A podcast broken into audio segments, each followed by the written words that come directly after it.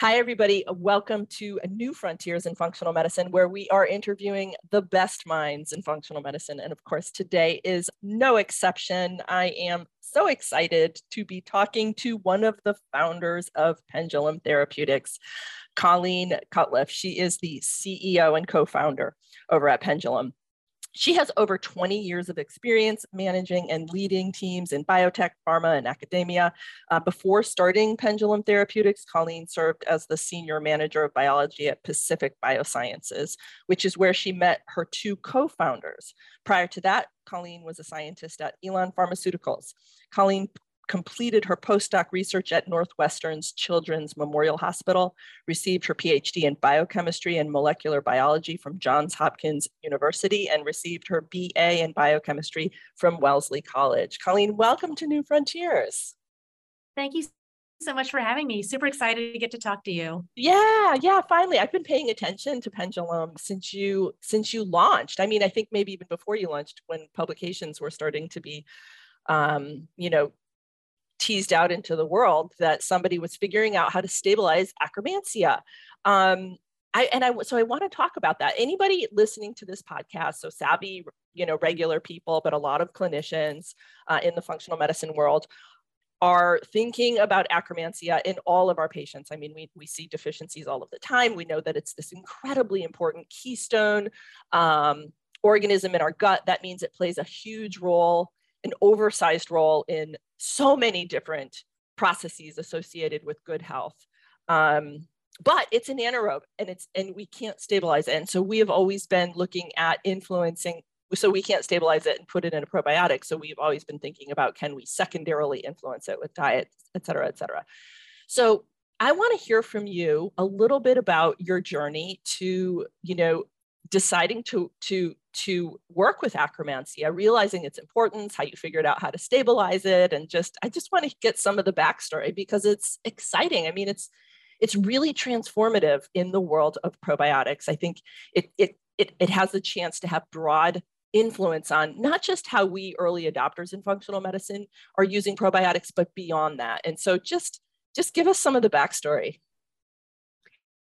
Absolutely. So maybe I'll go a little bit further back to when we started the company, what the vision was and, and why we started it, and then how we got to Akkermansia. And then as with anything else, you fall in love with something and you realize it's not quite as easy to do as you as you thought it was going to be, and, and how we kind of overcame some of those challenges. So um, I um, my background, as you said, is in, pretty hardcore science. Uh, and then I worked in this DNA sequencing company uh, that went through some rapid growth and then went public. And on the other side of it was really looking for a way to get back into, you know, innovation. And I think that the microbiome is a relatively new science. So even though probiotics and yogurts have been on the shelves for decades, um, you know, microbiome has only become a new science in the last, you know, decade or so. And that's because DNA sequencing technologies have become inexpensive and usable. And that's the technology that's enabled us to really survey what are all the microbes that are residing in our microbiome and how do they interact with each other? And of course, most importantly, how do they interact with us, the host? And so when we started this company, we had me and my two co-founders, we had this deep DNA sequencing and technological understanding of how to create these maps of the microbiome for individuals and how we could use those maps to identify novel interventions. Um, and then simultaneously, when we were thinking about this company, which by the way, we've been around for almost 10 years. So I love that you've kind of been watching us. It takes a while to build real, you know, products and novel products. And so uh, it takes, it takes patience. Um, yeah.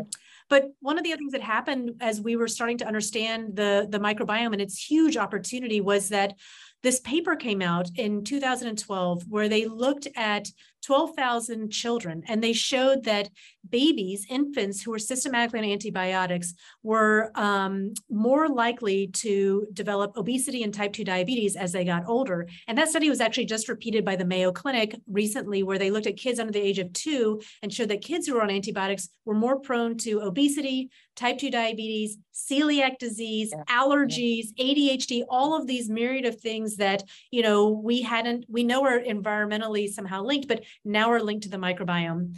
And for me, um, there was a very person, it struck home personally because my older daughter was born almost two months prematurely. And she was four and a half pounds. I got to hold her for a couple of seconds, and then she was off to intensive care where she received multiple doses of antibiotics as part of preventative care for these really small, fragile preemies.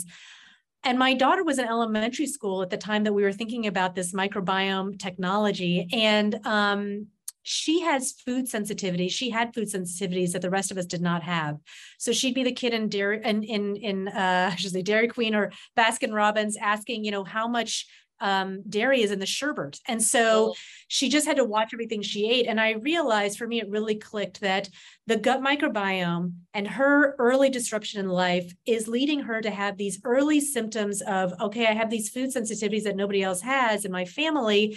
And it could evolve or devolve into some of these chronic illnesses as she gets older. And so it seemed like a no brainer like, we got to start this company. We could help millions of people, including my own kid. And let's approach this using methodologies that allow us to create products that have the efficacy of a drug, but the safety of a probiotic. And so that's really what we set out to do. We were like, let's disrupt the probiotics industry with novel ingredients. There are new strains that get discovered all the time, but they really fall into the same category of strains that already exist. There hasn't been anything really breakthrough because microbiome is a new science. And of course, one of the first strains that we came across and that was being, you know, early publications on was Akkermansia muciniphila. And there are a few super interesting things about this strain that make it a keystone strain.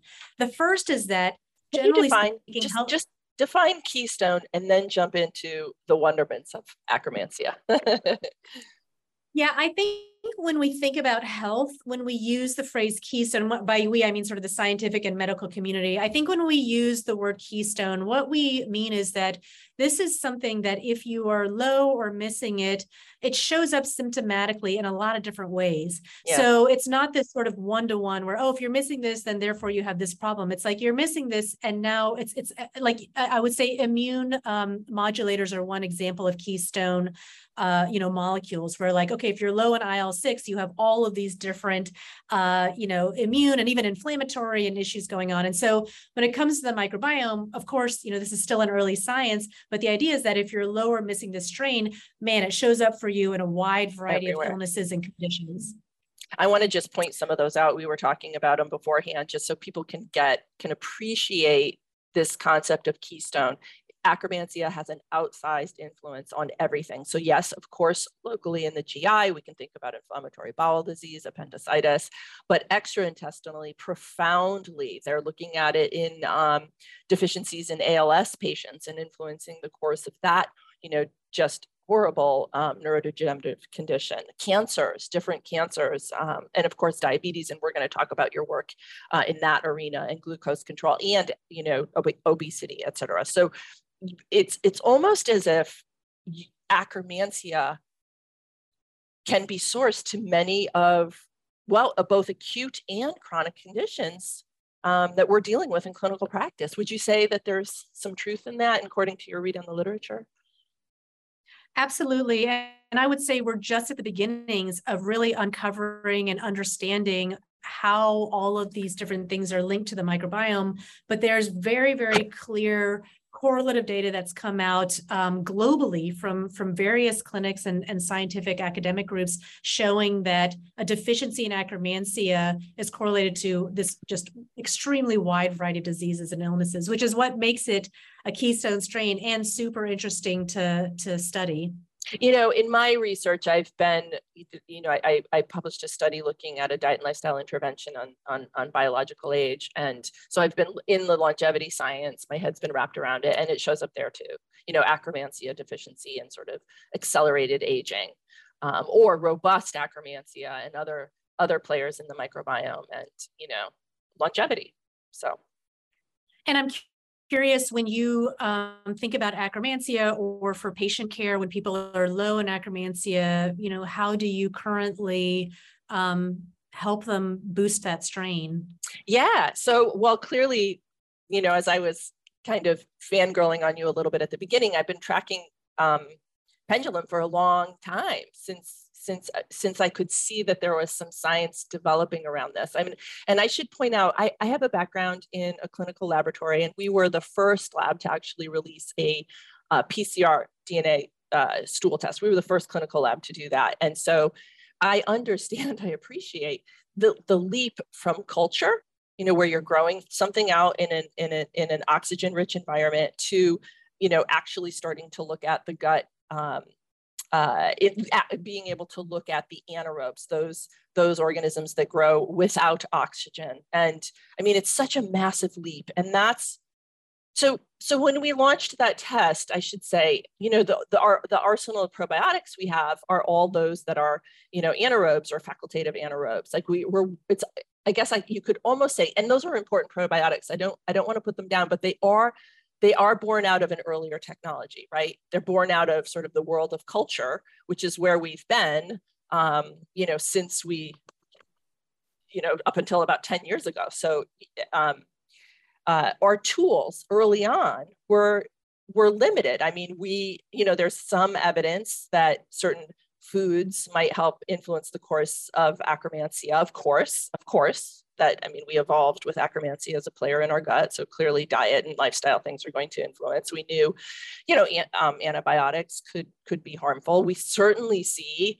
Um, uh, I don't know, maybe the, the majority of our patients, I can't pull a percentage off the top of my head, but a significant number of folks showing us, showing up with a variety of conditions with, with Akkermansia deficiency. So it's something that we're thinking about all of the time for most of our patients, people who want to age healthy and well, we're thinking about it as, as, as part of taking care of, you know, just, just a, a good lifestyle practice. Um, so we want them on a whole foods diet. We want them on a lot of fermented foods, you know, nuts, seeds, good oils, et cetera, et cetera, you know, some animal protein and, you know, legumes, et cetera, rest and digest, all of the smart lifestyle things. But um, I just want to say, you know, again, it's a game changer that you figured out how to stabilize this wildly important um, bacteria that we all need to have in abundance so that we can prescribe it directly and um, it's revolutionary and i'm just you know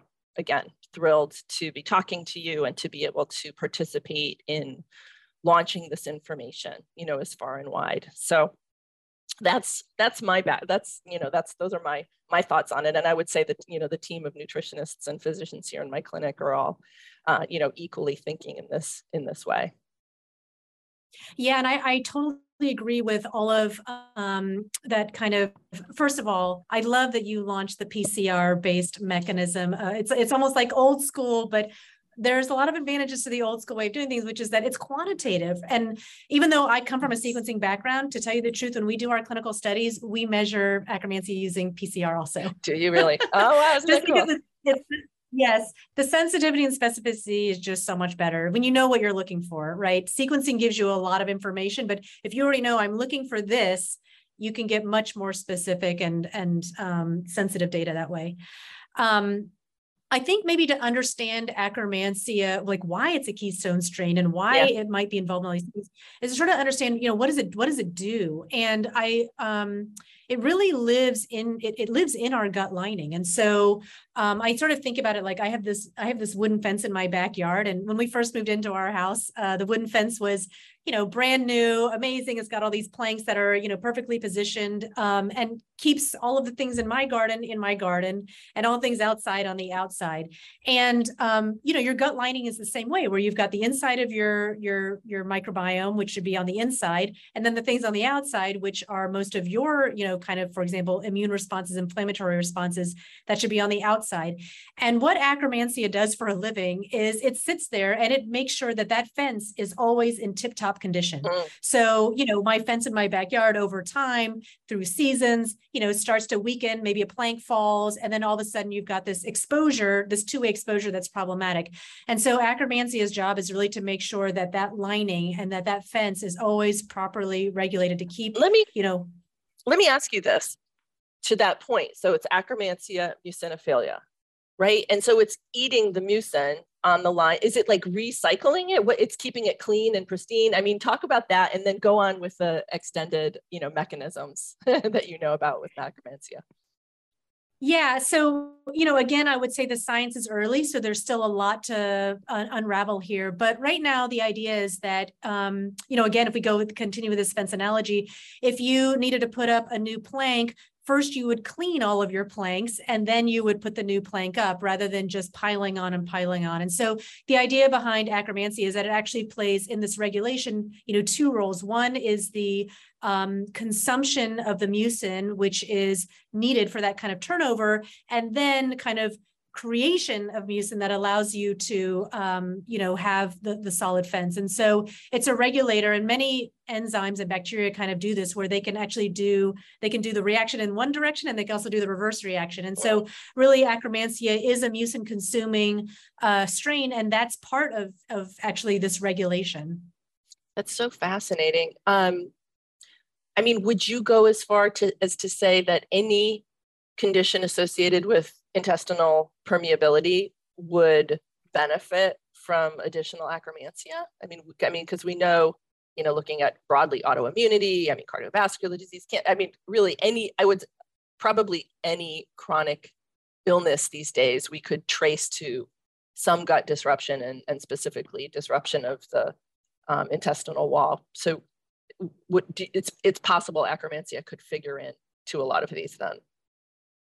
Yeah, and I think you just nailed it. That's exactly what people are starting to realize and you know trace back to then these initial correlative studies where okay these people are low in Akkermansia and then you could start to draw the line between well gee they're low in it now they've got intestinal permeability issues and that's leading to all of these other downstream you know myriad of diseases and so yeah. i think that's why it's emerging as this keystone strain exactly that that fundamental principle of intestinal permeability we're realizing is linked to not just uh, gut disorders, but all sorts of different diseases. Yes, and, and, and again, accelerated aging, you know, compromised health span, et cetera.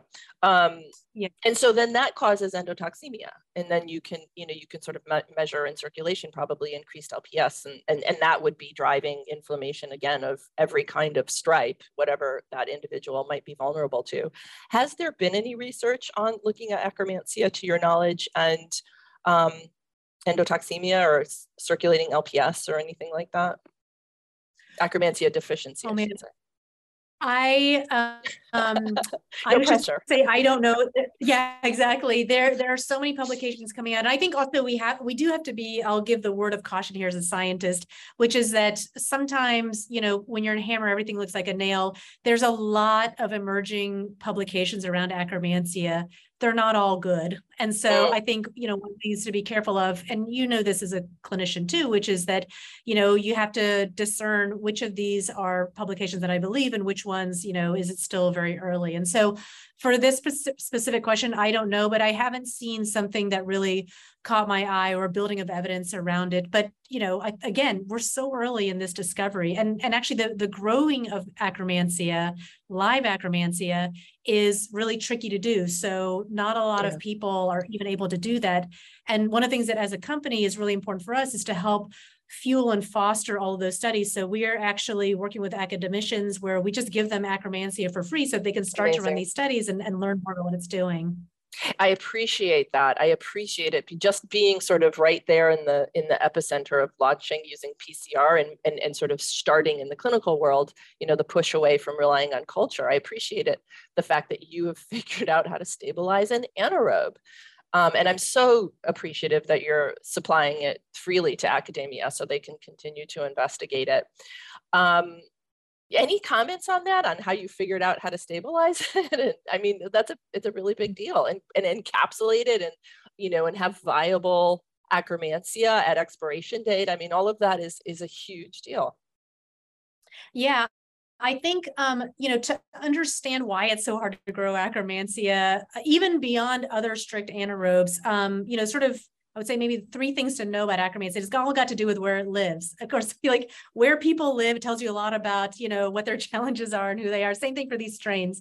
So first of all, akkermansia is in what we kind of call, you know, the gut microbiome. And the, the gut microbiome, as you pointed out, um, is where all of these microbes reside that are not really part of the current um, menu of options for probiotics that are on the shelves.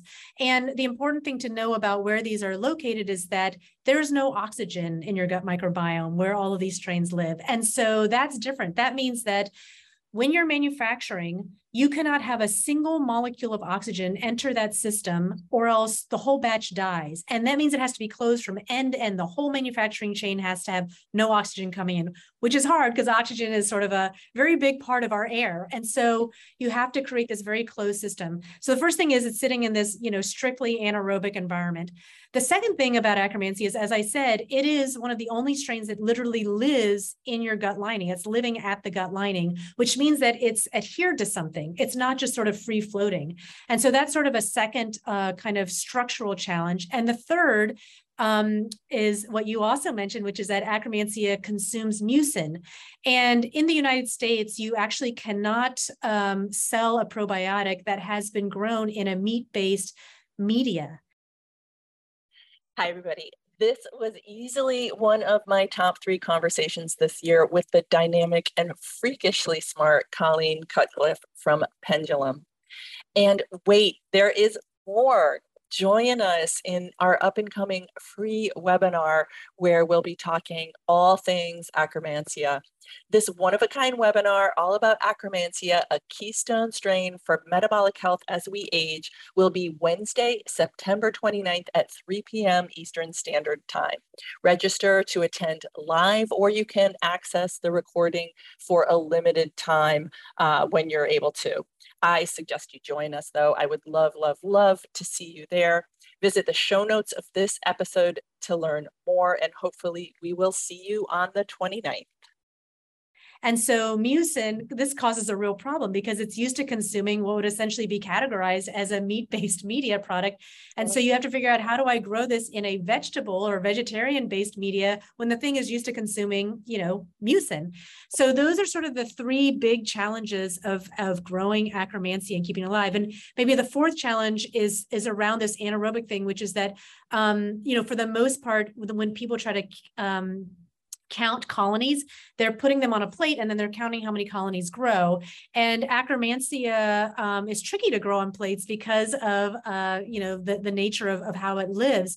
And so we actually had to develop an entirely new technology called flow cytometry, which interestingly is actually used by the dairy industry. They're ahead of the game compared to human health, but we measure viability of these cells using flow cytometry, which where you can actually get really granular. Are they alive? Are they dead? Are they half dead? Are they mostly dead? And so um, you know, you have to figure out how to grow the strain and then also how to measure its viability. Um, and so I'd say the big kind of breakthroughs for us were um, how do you create a closed system? Yeah. I should say this initially when we started this, we had no intention of manufacturing any of our strains. The yeah. probiotics are manufactured around the world, right? And have yeah. been for a long time. And so we would send out like a small culture and then we would just get back dead stuff. And so we decided, okay, we're just going to have to grow this ourselves. So we had to build a manufacturing plant with the anaerobic thing in mind. So everything yeah. is closed. And then the second thing is we had, to, to figure that out. Are you, is this a first of its kind facility?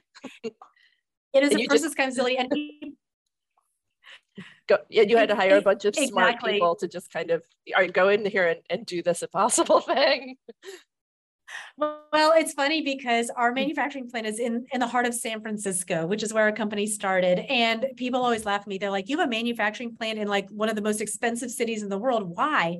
And the reason is because we had to build this thing from scratch. And there were PhD microbiologists building this manufacturing plant, right? And so um, it was and you know it's sort of a fun challenge right? How do you how do you build something that no one's built yeah. before and you yeah. get freedom to create something? And so i think that's been um, really almost like more fun than than anything else uh, to be able to build that out.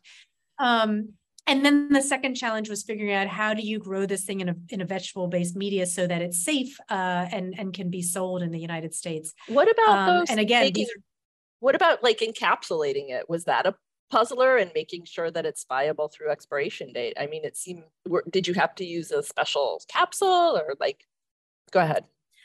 Yeah, uh, so after you grow the culture, so you think about like a beer brewing thing where you're, you're growing these bacteria, then we actually freeze dry them. And once they're freeze dried, then they're really, the, the, the strain, the, the bacterial cells are really stable. And so you get it in, after you freeze dry, you're in a powder format.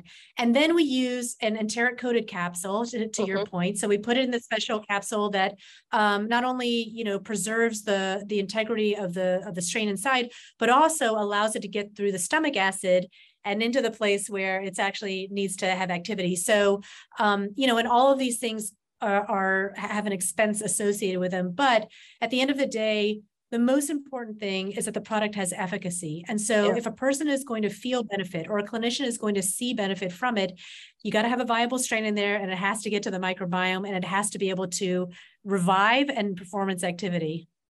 So let's let's talk about a couple things. I want to talk about one of the major products of Akkermansia, which is which is which is butyrate. Um, and then I want to talk about your research. Like, so you you are currently focusing on glucose control, which is so fundamental and important, and Akkermansia plays a role in it. And I mean, it's um, imbalanced, poor glucose control obviously underscores many of the chronic conditions that we've been touching on, and even acute conditions like COVID and so forth. Um, so I want to talk about that. You know, where you've zeroed in on your focus and some of the science you've found there. But let's take a minute and just you know, talk a little bit about butyrate as well. Yeah, I mean, butyrate is a small molecule that has been known for a very long time to be super important. But I think one of the issues that we've had as a scientific community um, is that there are so many great preclinical studies on butyrate and its its uh, efficacy, but somehow it doesn't always translate into humans, right? There are far fewer human clinical studies. Um, and I, I actually don't, I, I, think it's because it's actually a delivery problem. Mm-hmm. So butyrate, uh, every cell in your body uses glucose as its primary source of energy, except for your colon cells. They use butyrate as their primary source of energy. And so if you take just simply a butyrate supplement, all along the way that before the supplement actually gets butyrate gets to where it needs to get to to have its activity, it's being consumed by these colon cells. It's sort of like I think about it like if I was going to give you a million dollars, would you rather I said, "Hey, Dr. Fitzgerald, I'm not going to knock on your door and hand you a suitcase with a million dollars," or if I called you and said, "Hey, I just scattered it all over Highway 101."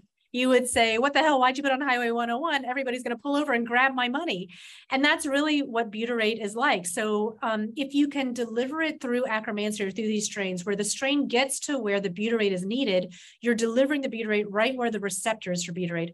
Whereas if you take a butyrate supplement, those small molecules are just getting consumed all along the way the colon to, to where it needs to get to. And so I think it's a localization problem. And I think that's also why the microbiome, these microbiome interventions that increase butyrate are going to be so much more effective. Butyrate is a, such an important molecule for uh, anything colon related um, and and and metabolism related. Yeah, yeah, absolutely. So you've been able to um, demonstrate butyrate production um, after using pendulum.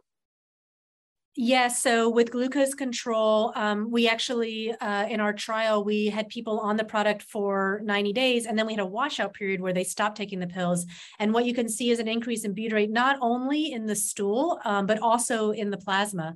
And so wow. you're really seeing that elevation in butyrate. Yeah. And then when people go off of it, this is sort of an interesting thing too. Um, most people, after you go off of it, you see the strains no longer are, you know, showing up and, and things like that.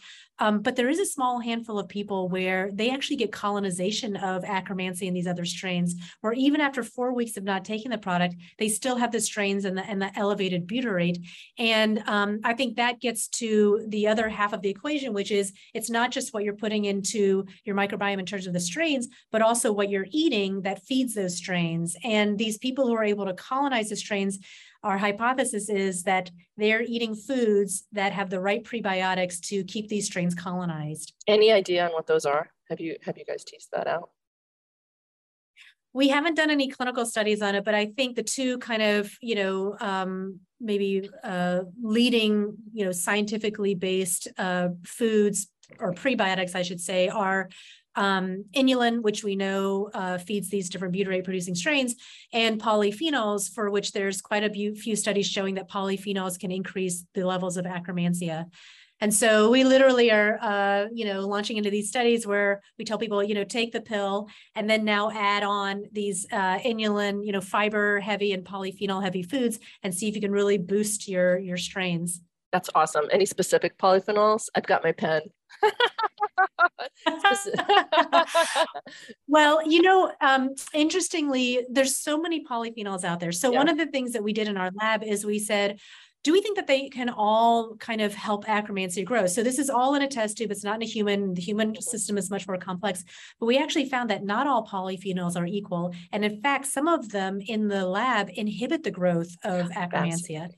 So the ones that we're super excited about are grapeseed uh, polyphenols and pomegranate polyphenols, which appear to really um, enable Akkermansia to grow uh, in the lab. And so now we're trying to understand, does that also happen, you know, in a human? That's so interesting. And what polyphenols inhibited? Um, I'll have to go back um, and look at which ones were inhibiting. I can't remember. Um, there was such a there was such a huge panel. Well, um, we'll chase you down on that for sure because I I'll know follow people, up. With yeah, you. yeah, yeah. And we'll just we'll pop folks, we'll pop it in the show notes. So just go to the webpage, you'll see it in the show notes what um what her answer is on that one. Everybody wants to know. You- It's ridiculous. Yeah, you can see that I, I focus on, I just get so honed in on like, this works, let's move forward. Yeah, Let's not worry about yeah. why it didn't work. But right right but i can tell you because of being a clinician and the many folks listening to this are are like okay what are those i'm going to write them down because i want to make sure i'm not overly prescribing them or are they having a negative effect i'm going to take a look at you know the stool tests we're doing et cetera et cetera so talk to me about you know your research around um, diabetes and akkermansia and glucose control like just you know you you picked that as your focus and you've sort of launched your product under that heading although i think we've made it extremely clear that there's a very broad indication for akkermansia but talk to talk to me about about that and, and some of the research there Yeah, I mean, I think there's a very broad application for akkermansia and a very broad application for glucose control. Yes, that's so right. really, and and we can get into that. But really, initially, um, what we found was that um, through our studies, and actually, I should say this is studies that have been done globally around the world, um, that people with obesity, prediabetes, type 2 diabetes, so people on the metabolic syndrome spectrum, which to be frank is sort of all of us who are in the aging process, yes Um, that's right. are, are, are, are low or missing akkermansia and some of these other butyrate producing strains. And so our, the theory was uh, actually a pretty straightforward one, which is like, oh, well, if you're low in it, what if we gave it back to you? Would that help you? And the underlying mechanism of action that was interesting to us was, of course, this mucin regulation of the gut lining, but then secondarily, this metabolism of fiber into butyrate. And butyrate is already known to be upstream um, to trigger GLP-1 and insulin and glucose uh, responses. And so because butyrate is already known to trigger GLP-1 and insulin and glucose response, and we knew that these butyrate producers were low in people with diabetes, it seemed very obvious that, well, gee, if you give it back, you this mechanism of action might play out really nicely. So um, that was the theory behind it. And essentially, we developed this like a drug. We did in vitro lab work, we did preclinical trials, we did clinical trials, and we were super excited to be able to publish in BMJ that, you know, in a placebo controlled, double blinded, randomized trial, that um, people who were on pendulum were able to lower their A1C by 0.6 percentage points and lower their glucose spikes by 34%. And what's been really fascinating is that um, since we've launched the product, only about half of our customers actually have diabetes. The other half, um, many of them have pre-diabetes, so they're trying to avoid kind of crossing over into diabetes.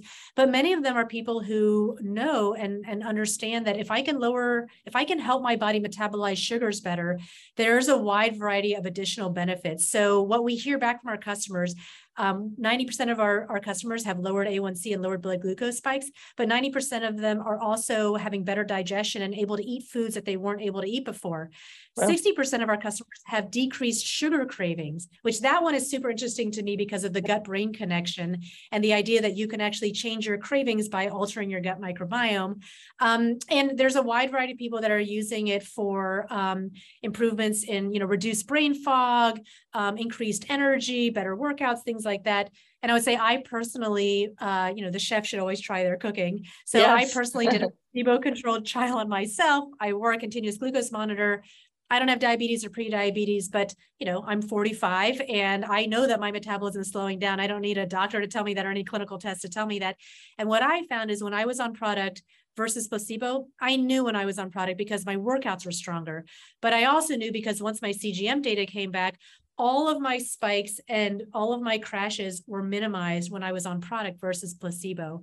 And I just we have so many customers who are very data driven they're wearing continuous glucose monitors and they're also seeing these benefits especially around certain foods that they you know would cause them to really spike.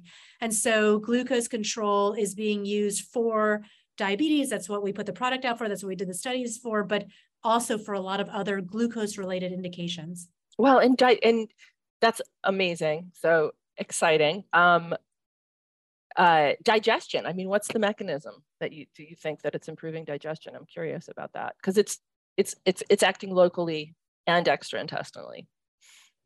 Yeah, well, well, I think um, you know, first of all, Akkermansia is probably playing quite a large role in that, just by uh, you know um, improving the gut lining, and that is you mm-hmm. know you you can imagine how that could help with GI symptoms.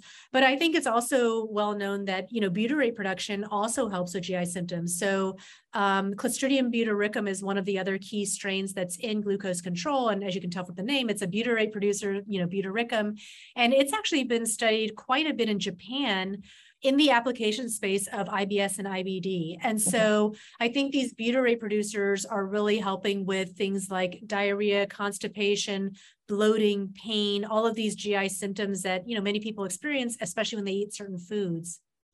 What, how are you dosing it? What's the recommended to get these benefits that you're describing? How are people taking it?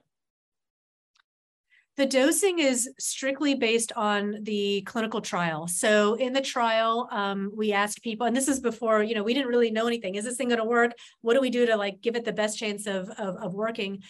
in the trial we asked people to take you know pill in the morning and a pill in the evening and that's because we don't know when these strains are actually going to it's not like an acute small molecule drug where you know you take it it immediately has an effect with the microbiome, you're asking this thing to get through the stomach, get to the colon, op- the pill, the pill opens up, the thing has to colonize and start performing its activity. And so we weren't sure whether taking the morning or evening would be better for the colonization. And so the recommendation uh, on the bottle is really just exactly what was done in the clinical trial. Take one pill in the morning, one pill in the evening. Um, and it's the dose that was done in the trial that showed efficacy. We do have, and I will just say, I myself, I, I take two pills in the morning because my morning routine is where this thing could get integrated. I don't have a night routine around taking, uh, you know, any pills. And so mm-hmm. I take both in the morning and I saw this efficacy for myself, but really um, the dosing is based purely on the trial data. Um, I want to get back to the comment, the quick comment on on GLP-1. Um, of course, it's in everybody's mind these days with semaglutide with the you know the the the diabetes and now you know weight loss drugs. And you said you did point out that individuals experienced a drop in cravings. I i would imagine that a subset experienced some weight loss. I mean can you speak to um, how these might be acting like the gl the class of glp-1 agonists? Sure. uh- um, so we have not done a clinical trial around weight loss, and so we mm-hmm. can't make any claims around that. But I can tell you that our customers, the majority of them, are losing weight on the product, and the way that GLP one um, is is believed to affect that is um, that uh, it's it's quite well known that, and there have been studies around this, which is that GLP one increases your feeling of satiety, so yeah. you feel full faster, and when you feel full, you don't continue to consume food, and therefore, you know, it's sort of an easy path to weight loss. Um, and since our product is upstream of GLP one, and um, you know, causes GLP-1 levels to increase, the idea is that it's just following that same pathway, increases your satiety, and therefore you lose weight. And that's related, I think, to these sugar cravings. You just don't get yeah. these this like need to consume. Yeah. Oh my gosh, that's so interesting. Do we have anything else to talk about? We've covered a lot. We're we're just heading into the home stretch here. It's um what about what's next for you guys what's next for pendulum you know what are what what other products are you looking at creating are you going to be you know working with other anaerobes where are you headed? Yeah, I think um, I would love to come back and talk to you when we when we actually drop this product. But one of the things that we I'm we're super excited about that is in the late stages of development. It's going to come out before the end of this year. Is a um, more affordable uh, glucose control version. So um, you know, really, glucose control was developed for type 2 diabetes. It's relatively expensive. It's $165 a month. And um, what we realized is that we could create a product which could really cater to everybody. So not just people who are at the far end of metabolic syndrome, but as you're on the path there and you could use butyrate producers and you could use Akkermansia, you know, how could we create a product that could really fit into people's kind of daily lives that don't necessarily have type 2 diabetes? And so we're going to be coming out with that product towards the end of the year, and it's going to be a lot more affordable and really much more geared towards how do you help your body metabolize sugars better. And I think sugars and carbs we all think of as the enemy, but super hard to cut those out of your diet. You know, let's let's be honest, we all have those cravings. We all want to eat those things. So how can we arm you with the right microbes to help you metabolize those um, more effectively and efficiently and kind of keep you in a, in a younger kind of microbiome state. And then beyond that, we have other strains. So, um, you know, other strains that are sitting in the freezer that we're pulling out and growing that are along the lines of Akkermansia, where um, they have very unique functions. They appear to be um, emerging as keystone strains. So I'll sort of leave it at that, but I'll say, I'll suggest that they play a role in the gut brain relationship. So oh, we're very excited about that. Good. All right. Well, I look forward to getting to talk to you again as you launch these. I, you know, I do want to say I know that it's there's a little anxiety around the price point for a pendulum, but I think you've articulated well. A, you have an, another product with a lower price point coming out, which everybody will be thrilled about. But the reality is, you guys invested so much in building this company and developing the technology, inventing and developing it and launching it, and that's that's a huge, huge investment. And, you know, thankfully it's worked and you've launched this and and now you're going to be able to figure out how to make it more affordable like you've crossed that massive hurdle. But again i just want to commend you for your hard work. It's been um, so fun to talk to you. I look forward to talking to you again. And yes folks we will get citations. We'll get more information on those poly, polyphenols. We'll get all of that over onto the show notes for you. So circle over there and you'll find all these goodies along with the full transcript uh, again, thank you so much for joining me on New Frontiers today, Colleen. Yeah. It was a pleasure. Thank you so much for having me. And I have one more thing, which is yes. that for all of your listeners, we have a special code CARE20, which gets 20% off a membership uh, of any of the products um, that we're offering. So uh, very excited to get to talk to somebody who's so in the know about akkermansia and blood glucose and the microbiome. Um, and we're just at the beginnings of this science. And I hope that all of uh, your listeners get an opportunity to try product and also just really think about you know how their microbiome is really impacting a lot of things that you wouldn't even suspect uh, in your health. So yes it's an exciting absolutely. Time. very exciting. KR 20 we'll make sure we blast it in the newsletter. We'll have that on the show notes. We should have said that at the very beginning but that's okay. We got a little carried away on other topics. All right. Thanks so much. Thank you